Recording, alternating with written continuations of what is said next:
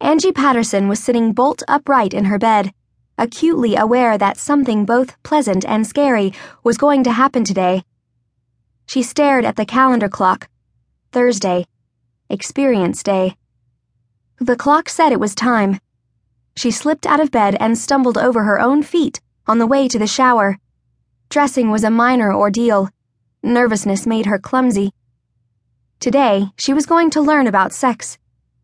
Carefully, she applied perfume to the places on her body that her microtext had said were erogenous zones, feeling rather foolish as she did so. After all, it wouldn't really be she who was having the sexual experience today. It would only seem that way. Angie wanted to skip breakfast, but the rule was very clear.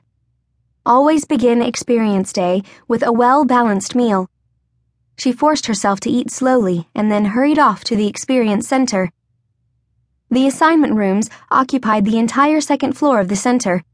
Angie went into her own assignment room, still casually referred to as home room for some unknown reason, some carryover from the past. She slipped into her cubicle and pressed the sign in button. In the cubicle across the aisle, her friend Eva Tolliver stopped biting her nails long enough to wave. For the first time, Angie became aware of how quiet the room was. The assignment room, with its hundred open cubicles, each housing a 14 year old girl, was usually full of chatter and laughter before the assignments were given out. But not today. Angie found some relief in discovering she wasn't the only one who was nervous. 100 screens activated simultaneously, and the face of their mentor appeared. Good morning, the mentor said. This is a big day for you, and I know you're all probably feeling a little jumpy. Try to relax. There really is nothing to be afraid of. Angie took a deep breath, held it, and then released it. It didn't help. As you all know, the mentor went on, in the past, the first sexual encounter for a young person was quite often a traumatic experience. That is why your first sexual experience will be a vicarious one. Each of you will be postjected into a host body that has been visited many times before and has proved to be perfectly safe. Every one of you here has passed the required courses in anatomy and physiology. You will know more about the human body and its functions than the woman whose body you will be visiting. Additionally, each of you will be sent to a past time you have already visited you'll find that very little environmental adjustment will be required. 1948, thought Angie Patterson.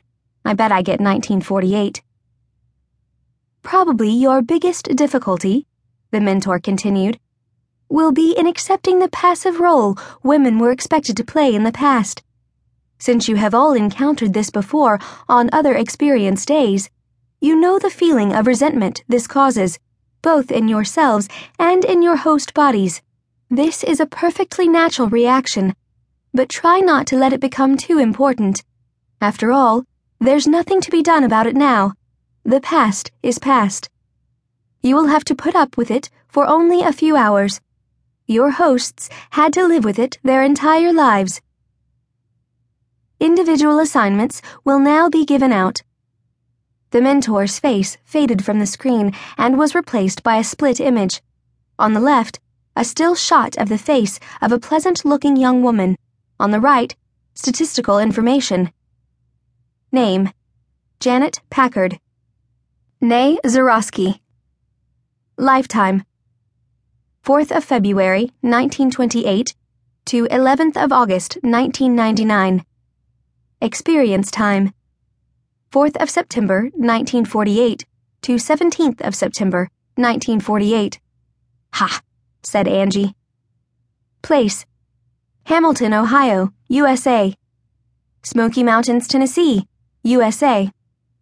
Experience events 1. Wedding ceremony. 2. Wedding night, first sexual experience. 3. Honeymoon, additional sexual experience. Well, thought Angie, not one sexual experience, but two. Or maybe more, depending on what additional means.